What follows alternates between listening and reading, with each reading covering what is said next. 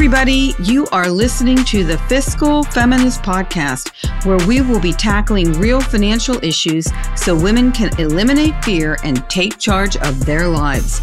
I am your host, Kimberly Davis, and I am the Fiscal Feminist. So let's get to it. The worst thing you can possibly do for yourself is put too much of your money in an individual name, and then when something goes wrong, you sell for emotional reasons. So there's even diversification, guys, within the equity investment basket here. Absolutely, absolutely. Right? I mean, even if you're just going to have all stocks, you got to make sure that you're diversifying and not putting all of the money you have into one stock. Yes. Hey everyone, I'm super excited about my guest today because he is a former colleague and more importantly, a friend. And over the years, we have navigated a lot of uh, situations in the capital markets, and he is absolutely an expert with a vision. So I would like to introduce to you without further ado, Deiya Pernas. And Deiya has started his own equity research company called uh, Pernas Research with his brother, Dean. And we're going to get into the nitty gritty of exactly what equity research is and how we can all benefit from it and incorporate that into our investment strategy. And I'm also going to speak today about his very interesting career trajectory because he has had some pivots along the way. And as you guys know, we love to talk about people who change their careers every now and then because of their passion or whatever else is going on in their mind. So, we're going to cover a lot of topics today. Um, and for those of you that are really interested in the nitty gritty of investment research and selection of equity uh, positions, this is the podcast for you to listen to today. So, Deiya, thank you uh, for joining me today. Without further ado, this is Deiya Pernas. Where are you located today? And um, how are you feeling about being on this podcast the fiscal feminist. Hello, everybody. Uh, as, as Kim stated, we've been friends now for over a decade, and uh, I'm very, very thankful to be here on her podcast and watch her career uh, continue to grow. Uh, and hopefully, we can do more of these things in the future. Uh, but as far as where I, I, am currently, I'm in Houston, Texas. Part of the change that I made, uh, kind of leaving my former employer to do, you know, what's really a startup a research firm, was I wanted to start somewhere completely new that I've never lived before. I think uh, when you're doing something new, sometimes it's good to shake up the biorhythms, and that's really what I'm doing. It's good to have a sort of fresh perspective on a lot of things, and uh, I do intend to move back to California at some point, but currently I reside in uh, Houston, Texas. Well, I applaud you for that because everyone's always saying that people want to move from California to Texas and will never come back to California. As someone who lives in Southern California, I would disagree because I love California, even with high taxes. So I met Deiya at Morgan Stanley when I was there uh, many years ago, and he was an analyst, a branch analyst, I believe, at Morgan Stanley when I met him. And then we both went on to be partners at the Bahnsen Group, where I am currently a managing director and partner uh, in our wealth management practice. But prior to that, I believe you went to Berkeley, you were in the Air Force. So you you know, you've got some history there of setting you up for success over the years um, in your background. So anyway, let me just ask you okay, so you were in the Air Force, you went to Berkeley. How, let's just start first of all, how did you end up at Morgan Stanley? And why did you choose that particular gig? So, as far as uh, Morgan Stanley was concerned, really I was just trying to get a job at, in finance. And at the time, uh, it was around 2010 or so, it was a bit of a difficult uh, situation for the financial industry, actually for employment uh, in general, employment was close to 10%, or unemployment was close to 10%, excuse me. And uh, finance was especially hit hard uh, after the global financial crisis. So, what I was trying to do was just uh, apply to as many financial places as possible and try to be an analyst somewhere. And uh, fortunately, uh, Morgan Stanley and another firm were able to interview me, and I, I ended up selecting Morgan Stanley. And what was great about that role was, was that it had a rotational bent to it.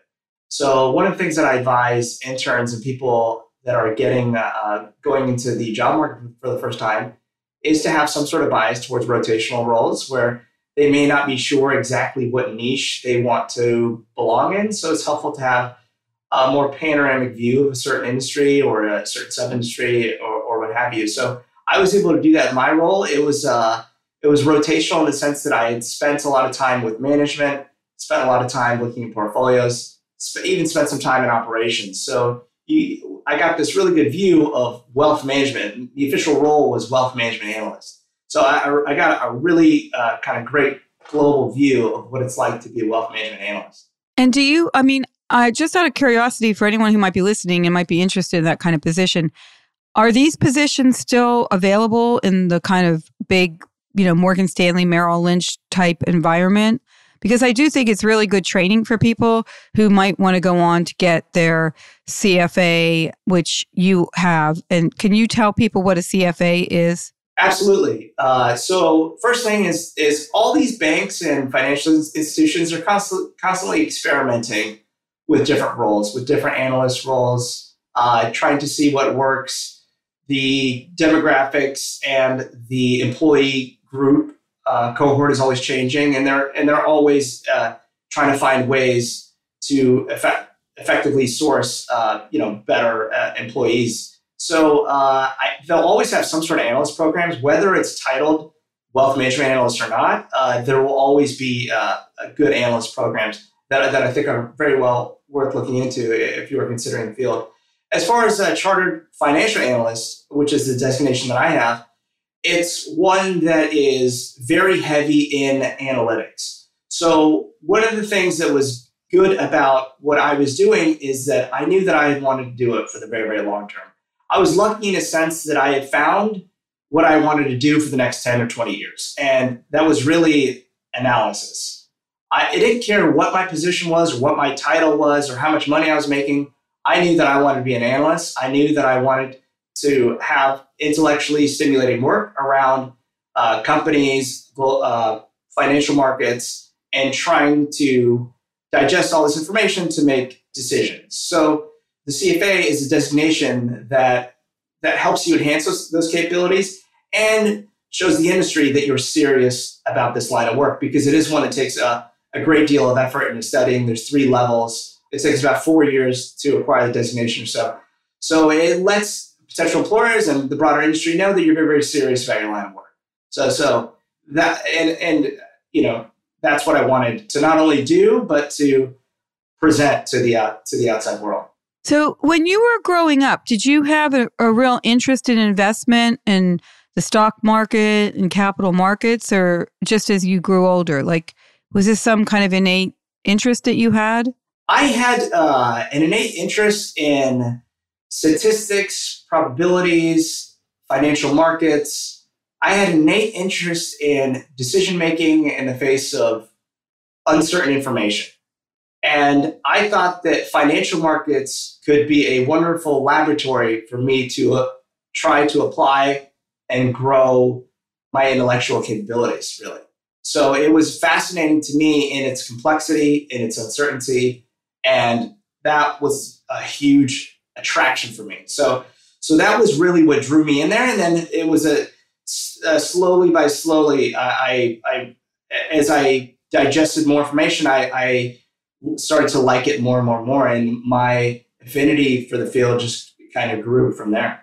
So when Deo was working with me, he was the co-CIO, which means chief investment officer, co-chief investment officer. And he basically was analyzing all the potential options that we had to invest in. And he would look at our portfolio allocations along with our CIO and our investment committee. And he was doing that in the context of helping our clients invest their money in a way that made sense for what the client's goals and time horizons were and all of that kind of stuff. So that's what you were doing. And then you decided to pivot because you wanted to, to become an equity researcher and you wanted to start a business with your brother. So, what I'd like you to explain to us is what is the difference between what you were doing and what you are now doing that is solely focused on equity research? And what is equity research? Uh, great question. So, what I was doing previously, I think what I'm doing now is uh, a more focused component of what I was doing previously.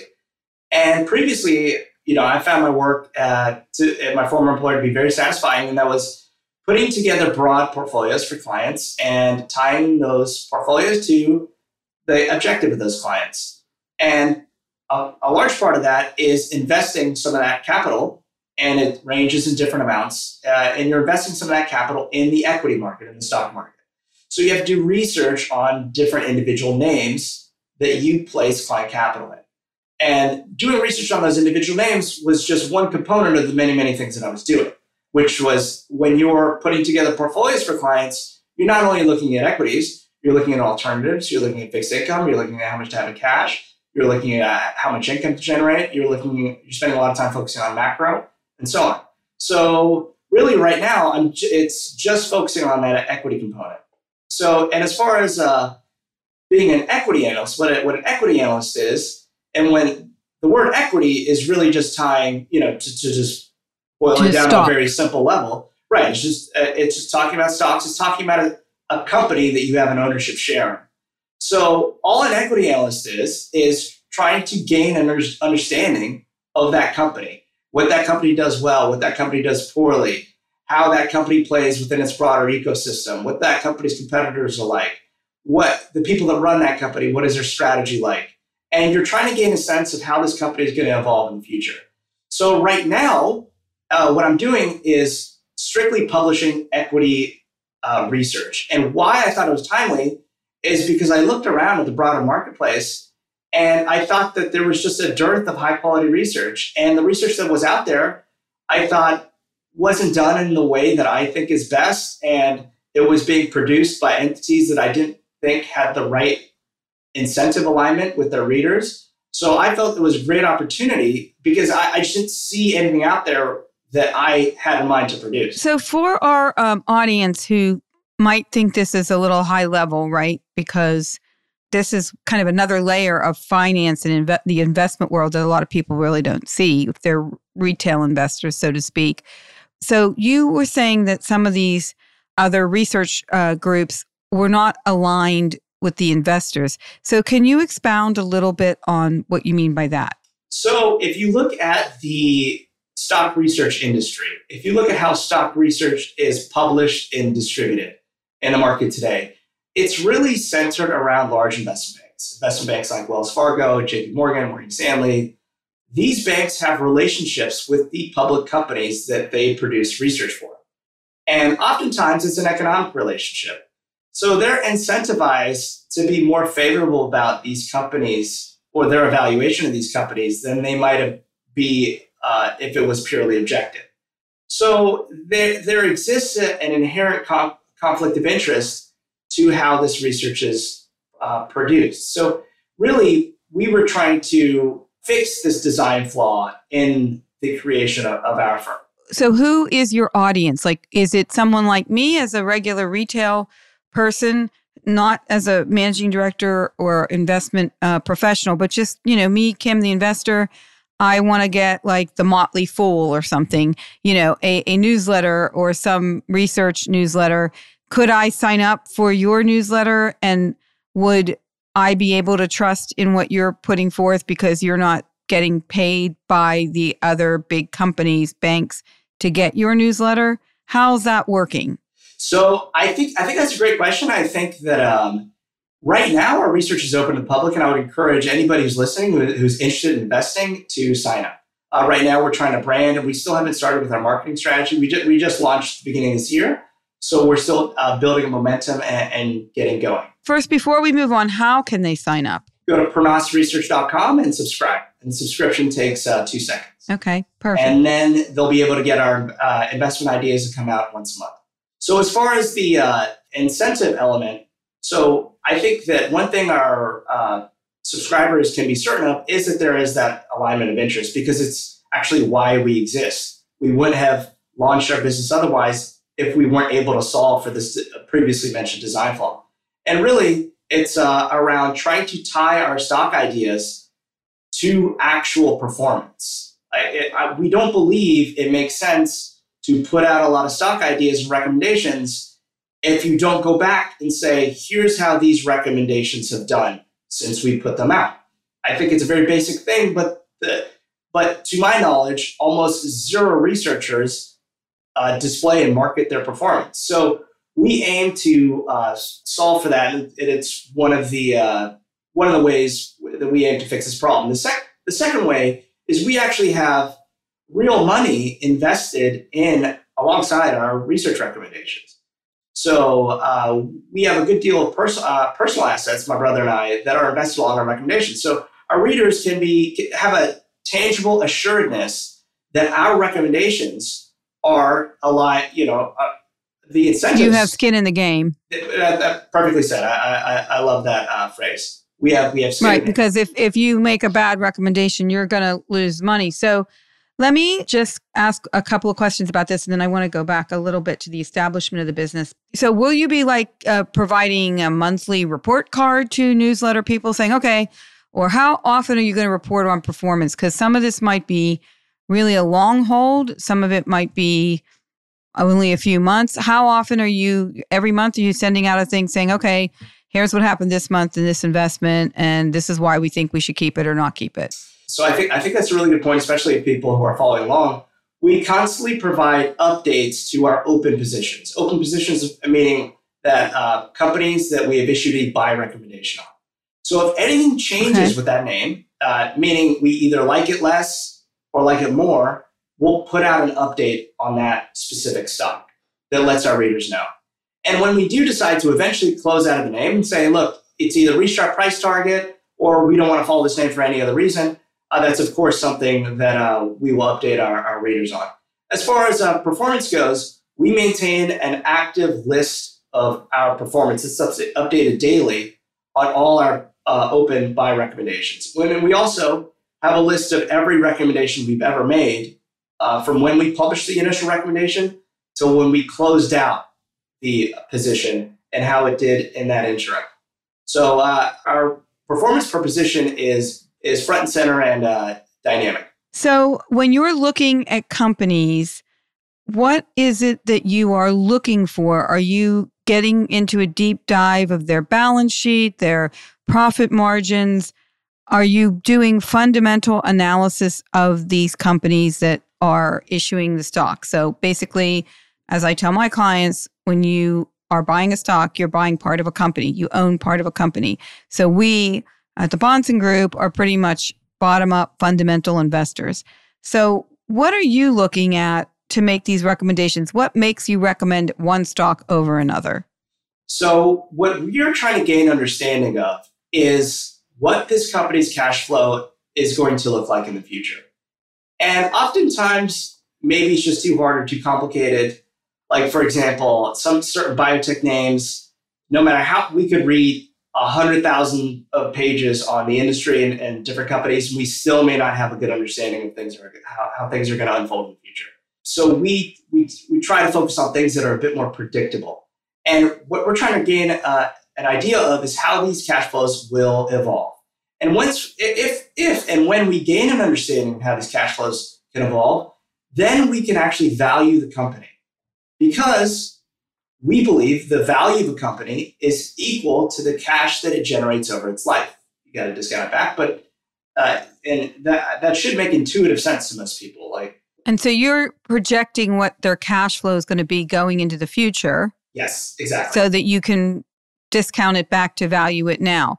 Yes. And so the projections about what's going to happen in the future, you're gleaning that, you're figuring that out from information the company is providing you with, plus stuff that like what you're thinking market conditions in that industry might be how are you determining that it's a, it's a litany of things it centers around a, a few things and the list can change based on the company but it's usually you have to have a really good understanding of the industry of the ecosystem that the company operates in you have to have really good understanding of the competitors and not just today the competitors in the future you have to have a really good understanding of the trends and forces that are acting upon this industry and then you can start thinking more micro, as in the company's strategy, the company's competitive advantages, what their balance sheet looks like. Uh, at the end of the day, if they're a great company, but they're really highly leveraged, uh, maybe some downward cycle could be enough to take them out. So you have to that has to be a consideration.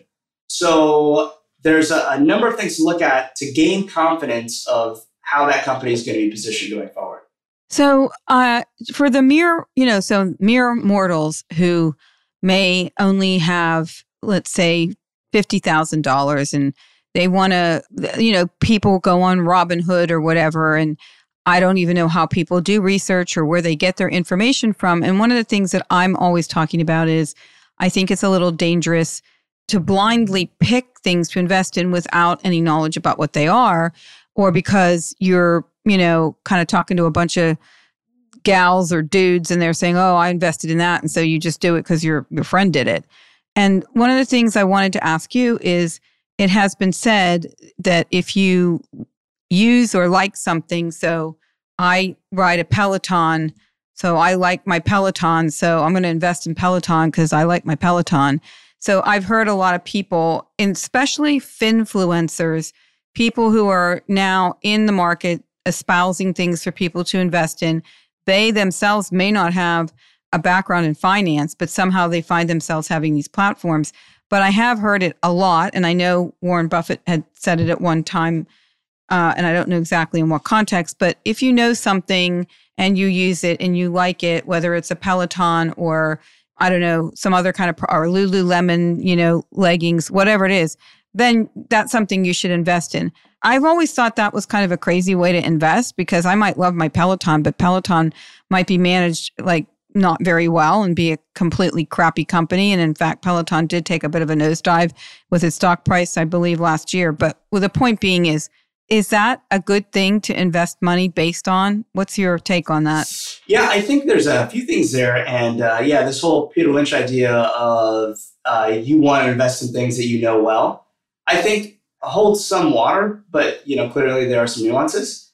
And to maybe zoom out and to start with the original uh, part of your question, which was, hey, this this particular average person or whoever who's thinking about investing and they have like 50 or 100,000 is it a, good idea or could it even potentially be harmful for them to start picking stocks or, or what have you? And I think the answer to that is I, I think they need to be very, very careful uh, about the risks they're taking. I think it, it's, uh, you know, obviously uh, the money that they do decide to invest should be well diversified. That being said, and, and there's plenty of ways to do that using ETFs or funds or, uh, you know, SMAs or so on. That being said, I would always recommend that people do pick stocks with at least a very small portion of the portfolio, even if it's one, two, three, or four percent of the portfolio. And I would recommend that because it, it, it gets them more engaged and thinking like actual owners of the business. And once you can actually start to look at certain companies and realize, oh, I own a, I'm actually a part owner in this business. Right. I don't just own some passive ETF, and this ETF owns five thousand different stocks, and uh, you know, it, it seems that that starts getting really intangible for me. Where if you actually own part of a company, then there's a level of engagement there. You might want to start to understand how that company is doing business. Uh, you might want, want to understand who their customers are, what, how they provide value to society uh, uh, through their customers. So I think that level of engagement is healthy. Clearly, you, you can. Uh, there is the other side of it. Once you, if, if you start getting uh, more too concentrated and you start uh, using a large portion of your portfolio to buy individual names when you don't exactly have the expertise to do the type of analysis, let's say that we're doing, then that can it could be a, a you know obviously a, a, weakness and a vulnerability. But if it's done at a, a small level, I, I, think that that's a very healthy thing for people who are investing. So, where do you get your information from? So, someone like um, a normal, you know, person who's say on Vanguard or Robinhood, they can get some information through those various companies on the service, you know, on the platform. But where are you getting your information for? Are you paying for, you know, expensive services that provides you with this kind of in the know information? Like, how, I'm trying to give a retail investor some kind of idea about how complex the universe of your of your research information and where you're getting your information is from so that they understand the complexity of actually kind of doing this type of analysis? So I've used all sorts of different data aggregators, uh, research providers, any sort of software out there, whether it's Bloomberg, FactSet, Reuters, Koyfin. I've used them all. And some are better than others in, in, in different types of ways. What I will say is most of them are just aggregating uh, information that is public. So uh, a lot of times, uh, you know, the stock exchange uh, or the company, let's say, is required to disclose certain filings. And these research providers, they take all this information, they scrape it, and they make it really, really nice and available for you. And it's helpful in terms of uh, saving some time. But almost all the information you really need to do a proper analysis of the company is the company filings, is the earnings transcripts of the company, and then you have to you're, have, you're going to have to understand the industry the company operates in. You're going to have to read uh, different industry reports. You're going to have to read uh, certain you know uh, certain publications by consulting firms. You're going to actually have to reach out to insiders of that industry to get an idea, uh, you know, a firsthand view, or or at least uh, reality check some of the stuff you're learning about the industry. So, and you mentioned uh, Peloton earlier. Well, maybe you got you want to have an idea of how good are these bikes? So you, you talk to certain customers, or you talk to uh, you try to find out who their suppliers are, or what kind of material this is made out of, and what the competitor is doing. So these are all uh, questions that don't. It, it, there's it's not some magic spreadsheet out there or some magic research provider that has all these answers. At the end of the day, it's hard work in asking the right questions and that having the discipline to follow up and answer all your questions in entirety. And after you do that, you start to form an idea of, uh, you start to form a conviction of how good this company really is. So, you know, I think the the upshot is there's a lot of information out there that's available to all of us, but we're all busy doing our jobs, so we don't have time to really parse through a lot of it when we're trying to figure out what to invest in. And that is why someone like yourself and the service that you're providing gives people a little bit of insight into certain stocks based on your analysis and your projections and opinion that over time might actually have um, a payout to them with an increased price. So, on that note, what kind of timeline for return are you looking at when you're making these recommendations? Do you care that it might be five years, or do you want it to be in six months, or does none of that matter? It's just the fundamentals are where the company is and you have a belief that at some point they're going to hit pay dirt? A little bit of both. I think, well, I'll get to the timeline in a second, but we, we generally will never put a buy recommendation out on a company unless we think there's an opportunity to own to, to earn 30% or more rate of return by investing in that company. Uh, we published recommendations where the upside is 30%. We published recommendations where the upside was well over 100%. And as far as achieving that rate of return, our window for achieving that rate of return is from 18 to 24 months, about a year, anywhere from a year and a half to 24 months. And the reason for that is, is, there's a good amount of studies out there that will show that if you're correct about how a company is developing and you think that company is trading way lower than it should be, it takes about a year and a half to two years for the market to reprice to your expectations. So that's why our recommendation would be to wait about a year and a half to two years. And if we haven't achieved that rate of return in that time frame, something might have went wrong. It's possible that our analysis wasn't completely correct, in which case we would uh, absolutely uh, notify our readers, or, or, some other situation. Maybe so, the facts changed uh, in a way that was completely unforeseeable, and we've had to adjust our positioning. And are these are these companies that are usually small cap companies, smaller companies that are getting these in 18 months, you know, 100% or even 30% price rise? I mean, are, are they a particular kind of company generally, or uh, can a mature company fit into this? A mature company could definitely fit fit in, into it. Our market cap range is anywhere from 250 million to 10 billion. And really, our starting universe is any stocks. I mean, they can't be too small. But yeah, so the idea is to go from the 10,000 or so stocks that is the universe, and we run many different screens to try to prune that down to something that, to a, what we call a candidate list. And the screens that we run are around uh, leverage, around declining revenue growth. Uh, sometimes we'll actually look for companies that have had revenue growth declines. Uh, that may be counterintuitive. Uh, we look for things like uh, EV to EBITDA, certain multiples, and um, also things like uh, D&A to capex and so on that might indicate whether a company's cash flowing more heavily than the uh, financial statements suggest. But all, all that is to try to get down to a group of about 50 names that we then can go through one by one in a more qualitative kind of way before we eliminate it or before we greenlight it for a deeper dive.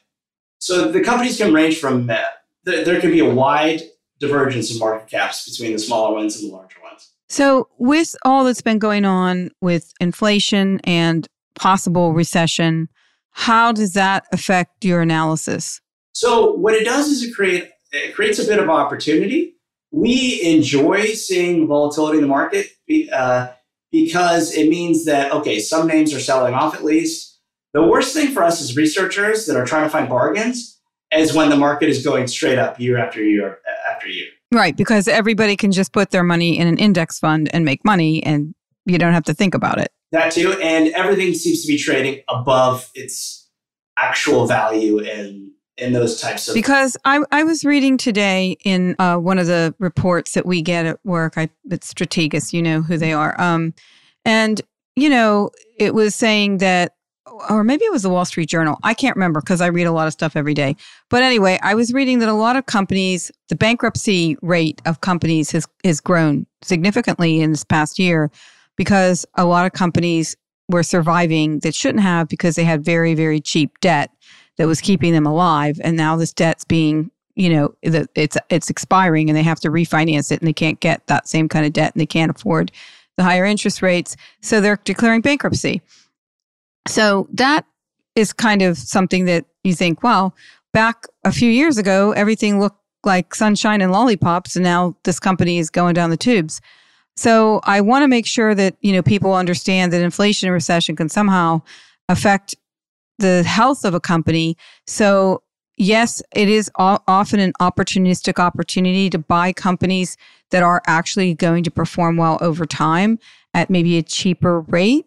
But how do you parse through whether they these are like not going to suffer from these kinds of uh, outside forces that are happening? You know, absolutely, and I think that this is a, a great topic into why macro is important for stock pickers. And uh, I, you know, some people say they're pure bottom up, and that does make sense. I understand how you could just look at a company and try to forget everything else that's going on, but that company does exist in the world and these outside forces like interest rates, like inflation, do affect this company. So that's that's also to, to me why having a good macro foundation is essential, even if you are a pure micro, you know, just only looking at stocks. And for us, how we uh, try to decide whether or not a company is going to do well in, let's say, this environment is number one. Uh, the first thing, first and foremost thing we look at uh, uh when there could be uh, a recession and it's difficult to, to plot where interest rates are, going to be is the debt level. And uh, funny thing, if a company doesn't have any debt, it can't go bankrupt. So first, first and foremost, if you look at a company that doesn't have any debt and it's getting sold off like companies with a lot of debt, maybe that's an opportunity. I think I spoke to you uh, briefly about you know companies in the discretionary space, consumer discretionary space you did. And I'd like you to give us like a real world example of something that you might recommend in consumer discretionary if that's something you'd like to have as the example because I love and just on a on a basic thing for all humans cuz you know guys I talk a lot about personal finance if you don't have debt, you can't go bankrupt.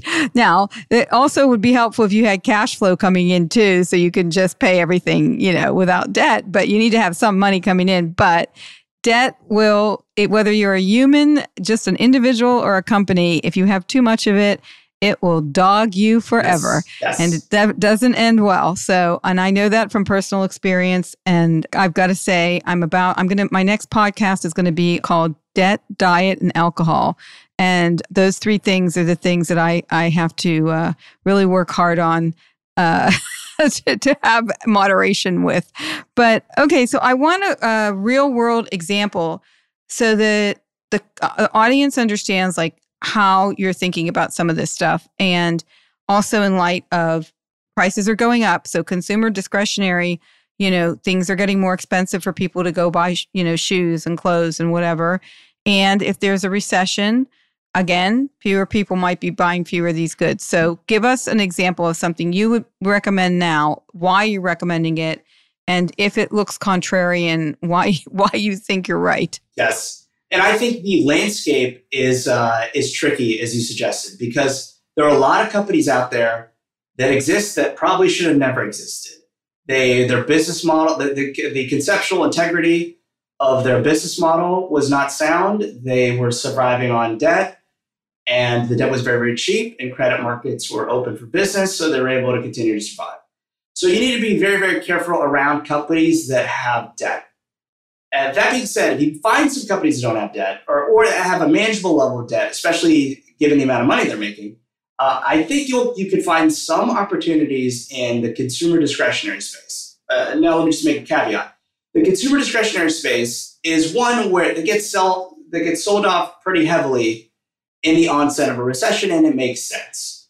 Uh, people buy less and less discretionary items. Uh, uh, think about your uh, you know average your mid-tier purse or whatever it is. People are going to buy less accessories. So, and also why at that point Staples might be doing a little bit better because I may not need to go buy a Yves Saint Laurent purse, but I still have to buy toothpaste. Yes, exactly, exactly. So you uh, you might shelf some of the uh, purse purchases, but obviously those necessities you're still going to have to go buy.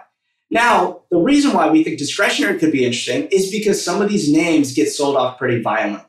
And if a name gets sold off pretty violently, we look at it as an opportunity because it, there's a potential that it could be trading at a bargain. So right now, one of the names that we're looking at is uh, a retail company few people have heard of, I think, and it's one that's called Zumiez, and uh, they're in about 600 stores throughout the country and uh, they're mostly in malls. But they sell it's it's a retailer that sells think of like streetwear combined with like hot topic, edgy kind of apparel for uh, for a younger demographic. And they have no debt. They have 44 years of successful operating history. They manage through many many different cycles. They sell brands that you can't really find anywhere else. And the stock is down, I think, uh, you know, well over uh, 60% since highs, uh, or you know, or I, forget the, the exact percentage amount it's down, but it's gotten beaten up quite heavily. And this is also a company that generally emerges stronger as a result of cyclical downturns. They have, str- they have a strong balance sheet. They put that balance sheet. And, how long have they been in business? They've been in business about over 40 years. Wow. So what were they selling 40 years ago? There wasn't like streetwear and skatewear then. What were they selling? It really started around uh, around the 90s uh, or the 80s or 90s or so. They didn't start off as uh, as streetwear. The actual founder of the firm, Tom Campion, and uh, Haakenson, his his co-founder, they were they had left from J.C. Penney. So these are former J.C. Penney employees, and uh, they were trying to copy that, but except at a smaller scale. The company back then was actually called Above the Belt. Okay. But then, uh, being the, the good retailers that they were, they, they saw this trend around the 80s uh, or 90s where uh, this kind of skatewear type industry started to become popular. And they really positioned their products to sell to what they thought was this emerging trend, and they were correct. And I think a lot of companies like um, um uh, you know, a, a, lot of other companies started to emerge in that time frame. I, I believe uh, PacSun was one of them. I mean, don't quote me on that, but there were other competitors that started to emerge to capture some of this streetwear trend back then. So that was that was really yeah they're, great retailers. Okay, so for and so it's the same basic man, uh, not well I don't know forty years, but the management is been able to exist for forty years in the same company without going down the tubes. Exactly, which sell, which tells you a lot about a retailer because there are no sh- there is no shortage of retailers that have gotten bankrupt through cycles. I mean, if you think about most of your favorite retailers, uh, Quiksilver, uh, Hot to- uh, or I mentioned Hot Topic, but I don't think they, they went bankrupt. Uh, PacSun. Um, are there any number of retailers that go bankrupt through cycles because they don't manage their debt levels properly? They expand too fast. They don't manage their inventory properly. They start falling in love right. with their goods. There are all sorts of sins that retailers commit. But the, they have been very, very cautious and conservative in their growth. And uh, it, it shows in their income statement. They've been able to practically never have an unprofitable year over the over that stretch of, uh, or at least the stretch they've been public. And uh, that's what you want from a retailer. You want somebody who's uh, managed well. They don't get carried away when things are times are too good, and when times are bad, they start investing in their business. So this is a company that has bricks and mortar stores, so they have to carry inventory in stores. They have to pay rent, and why? So let's just say, and they're down. Uh, well, I think what their revenues are are down. I think because you had mentioned these guys to me at some point. I did a little research, so I didn't sound like a complete ninny. But their net income seemed to be down a good percentage, maybe 60, 70% this year. So why do you think that over the next couple of years, because they've got carrying costs with their rent, their inventory, they have to have salespeople in the stores. They're not, I don't know if they're a big online presence that can counter that. But what is it that is making you feel like, besides the fact that they have no debt, like we think they can kind of navigate the maybe a recession that's coming up and and come out the other end really victorious? I think that it's it's a few things. As far as their costs, uh, you had mentioned for a retailer, the costs are always going to be the same. It's uh, the, the major costs are going to be inventory, occupancy costs, and labor. And for them, they're, the way they they structure their leases uh, are such that they can get out of certain leases if they're unprofitable uh, when they want to. They're very intelligent about the negotiations with these different landlords. So uh, I think as a retailer, you have to be, be careful about how you expand. Number two, uh, a lot of their workforce is seasonal. Uh, it tends to be part part-time laborers, and there's a lot of flexibility there. And number three, as far as uh, as as far as their general expansion or corporate costs, they're, they're still able to, there's multiple ways where they can manage costs if needed. But here's the thing they don't really have to, because although it is going to be a tough environment for the next year, maybe two years, eventually the cycle will turn and they will be as profitable as they always were. So we often find there's opportunities to buy certain stocks when the short term looks kind of scary, but the long term looks okay. And do they have a lot of cash reserves and liquidity to carry them through, given their net income's down? Do they have? Is that a factor in this? You're looking and saying, well, they've they've got the reserves to make it through a couple of years that may not be great. Absolutely, and this is why having a good balance sheet, especially in tough times, is so important. Because not only does it allow you to survive, which is the number one thing you should expect out of any company you invest in, is this company going to survive first and foremost? It allows you to be more aggressive when everybody else is very, very fearful, which they happen to be. And their liquidity is the, actual cash on hand, forget about a, a revolver or anything, is, is close to a couple hundred million dollars. So even though their net income uh, might decline a little bit, they have ample cash. And, and it's, that cash is very, very important. If that cash wasn't there, we would have a different opinion, obviously. Okay. So, so again, you know, just guys, they're these guys, Deiya and Dean, they're doing a deep dive. They're looking at you know, debt. They're looking at the macro environment of the economy. They're looking at liquidity. They're looking at net income. They're looking at the whole industry and where this particular company fits in. Because, you know, I want to caution everyone that if you're very young, you can have just 100% equities as your investment, but you need to have a long time horizon because you're going to have some ups and downs. So, you know, my whole thing is always telling everybody to diversify. So you have some equities, you have got some fixed income, you've got some alternatives that are those uncorrelated investments. But if you are someone who really likes to be a stock picker or you want to really get involved in that kind of world because you know it is very interesting and you can make a lot of money i mean you know there are many people out there you know well-known investors who have done so Deiya what would you say to people who are like, wow, this is really interesting? I want to learn more. I love this idea of like, you know, picking a basket of stocks that I kind of work I work with and see how I go.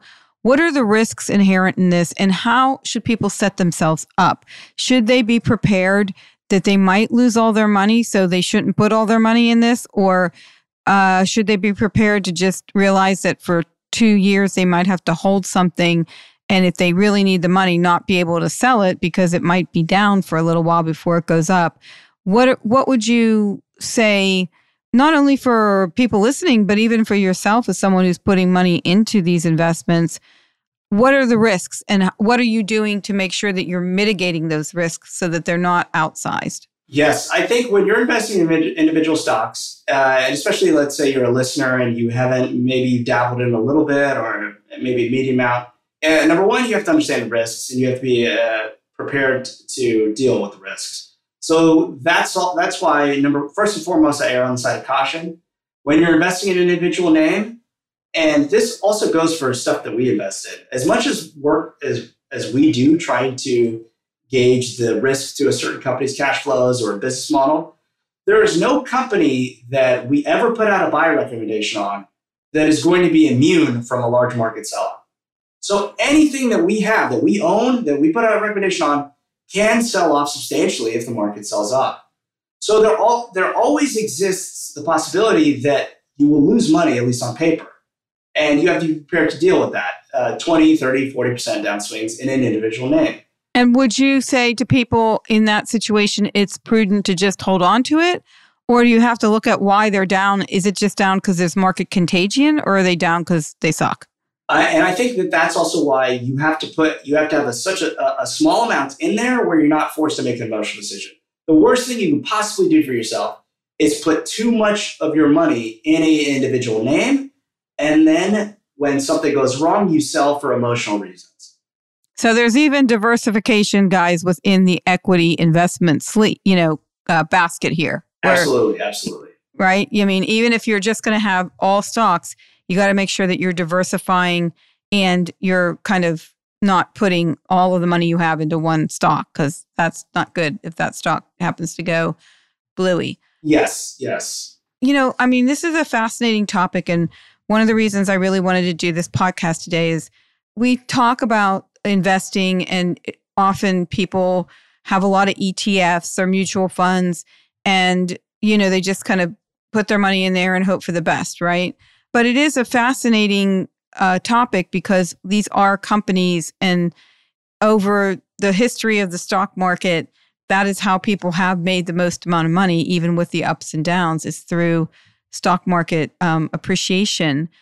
And I do want people to understand that investing in equities isn't something that you can do kind of uh, in a cavalier way. It's about information and parsing through the information and trying to make an informed decision.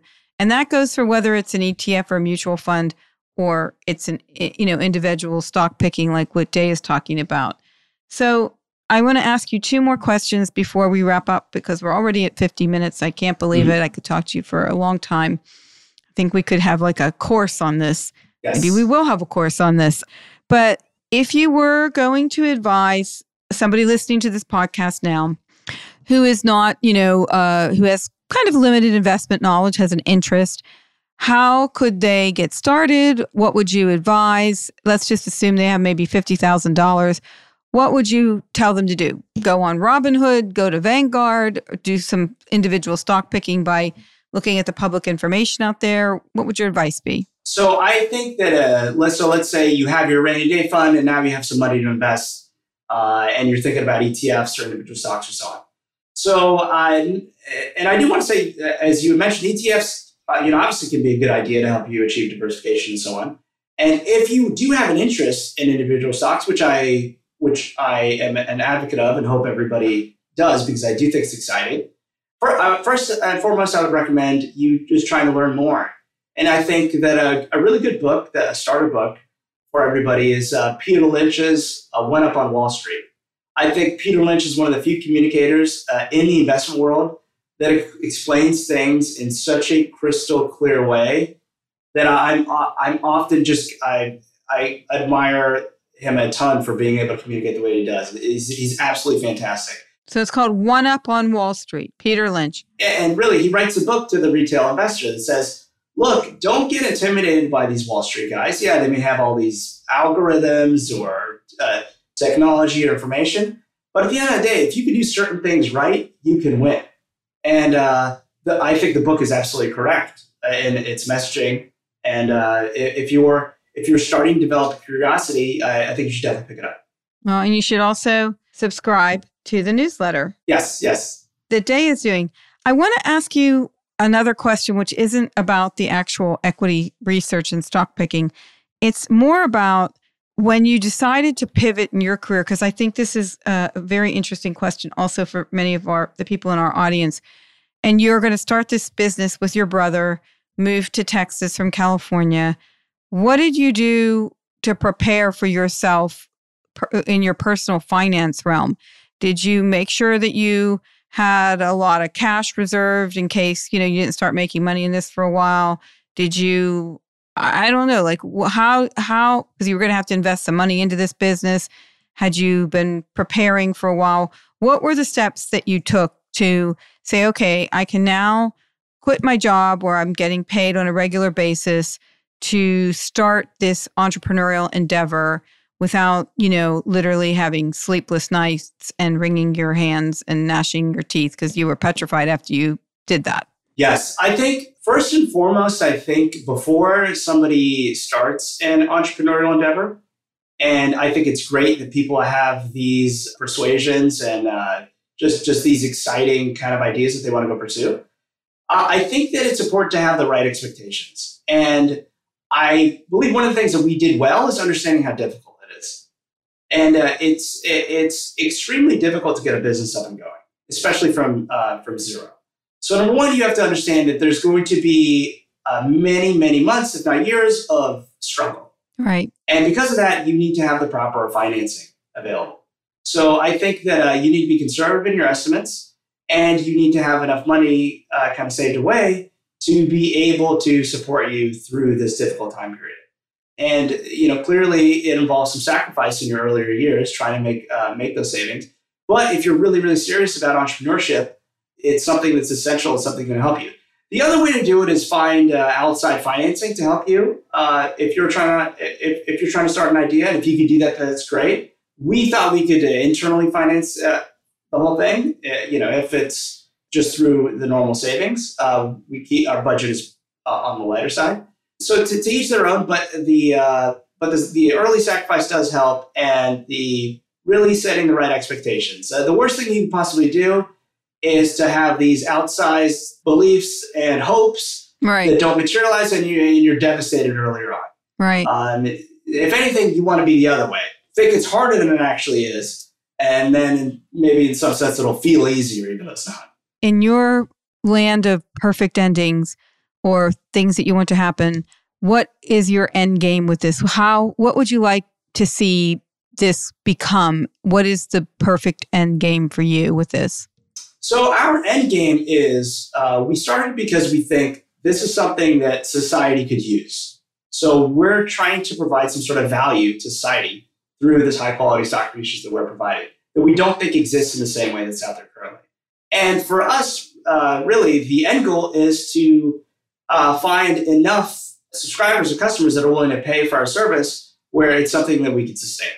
We're not trying to build an empire or anything like that. We're just trying to be able to continue doing what we love, which is publishing really, really good, good uh, stock research content. So, subscribers, whether they're retail or they're companies, but th- the universe of subscribers. Yes, yes. Anybody who uh, would like to buy and sell securities to make a profit.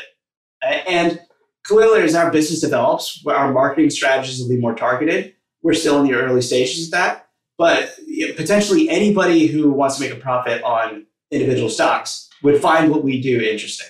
I think, you know, this is so interesting. And I think it shows the complexity of how much information is floating around out there. See, uh, what I think is a lot of people sit at home or in their office or wherever in their car and they're listening to CNBC and Fox Business and, you know, maybe Bloomberg, but, you know, more of the retail kind of uh, investment information outlets. And a lot of things are said, but there's not a, a lot of thought to some of them sometimes. And this is a thoughtful process. These are actual companies with balance sheets, with projections, with debt, with capex, you know, capital expenditures. All of these things kind of are the ingredients of what you're looking at to justify an investment in a company through the ownership in a stock. I would be very interested at some point, Deiya, if you're interested in having another podcast, but making it a little bit more basic, for lack of a better word, about the basics of just investing in A and putting together a diversified portfolio and what those different components are, but also just a really kind of ABCs of stock investment for a retail investor and where they can get information from. Now, I think a lot of people are going to be interested in your newsletter because a lot of people, that's why uh, E Trade and Robinhood and all of these things have been so successful is people like to trade on their own behalf, you know? So my goal is for them to do it in an informed way and not like it's Las Vegas. Yes. And you're add, you're adding to, to that mission. But I think it would be good if we at some point could collaborate on more basic, almost like a teaching tool about investing on in different types of investments. If you were up for ever doing that, anything uh, Kim would ask me to do, I'm very, very happy to do. Kim's obviously a great friend of mine, and uh, any way we can uh, collaborate, uh, I'm all in. So, so the answer is yes. And secondarily, I think there, like you said, there's a huge need for it. There's a lot of misinformation out there. There's a lot of shiny information out there. There's yes know, that, that is to the detriment of a lot of listeners. So I think we can provide something that is useful and helpful for uh, for uh, listeners. Yeah, and I think too, especially you know, because this is the fiscal feminist, and you are now an honorary member of the sisterhood. You know, we're trying to get women to get comfortable and not have their eyes glaze over or like break out in a profuse sweat because they're like, oh my God, this is just like too much for me to take on board. I don't want to lose all my money. And women tend to like cash more than investing, but we all know that if you hold all your money in cash, you're never going to really make any money and it will eventually run out because it's not growing. Although now you can get in the short term some higher interest rates than you have in a long time, but that's not going to be enough to get you to the end of the game. So, Adea, I appreciate your time and your expertise. I think our listeners are going to really have a lot to think about after listening to this. I would recommend again that everybody check out pernasresearch.com. You can get the newsletter through there, reach out to Deiya if there's some way to do that on the on the uh, website. But thank you so much for coming today and talking to us, Deiya. I really appreciate it. I respect what you've done and I wish you the best of luck. And I will be continuing to read your newsletter because I read it every time I get it in my inbox and I think, hmm, that sounds like an interesting investment idea. Thank you so much. And uh, anytime, anytime. It, it's been a lot of fun. Well, guys, that's it for this week. I think it's been uh, something that we can all sit around and listen to a few times just so we can let it go through and percolate in our brains. And I will be back at you next week. And I look forward to talking to you then. Have a great day. Thank you for listening. Thank you for listening today to the Fiscal Feminist Podcast. Please take a minute to subscribe to the podcast on your preferred podcast platform. And I would really appreciate if you could also rate and review it. You can also find me on Instagram and TikTok at The Fiscal Feminist or check out the website fiscalfeminist.com.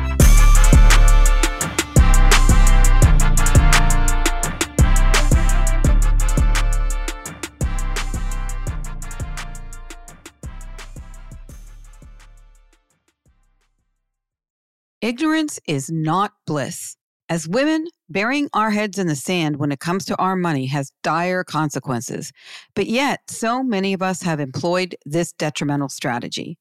After over two decades of experience, I've discovered that women face a twofold crisis of competence and confidence regarding how they approach and handle finances. It's time to close that gap. I wrote The Fiscal Feminist, a financial wake up call for women, to teach women how to take charge of their money and control their financial destinies. This book will help you achieve financial literacy, establish the right tools and rules for managing your money and relationships, and to plan for your future. It's time to gain and maintain financial wellness on your own terms. Head to fiscalfeminist.com to order your copy today.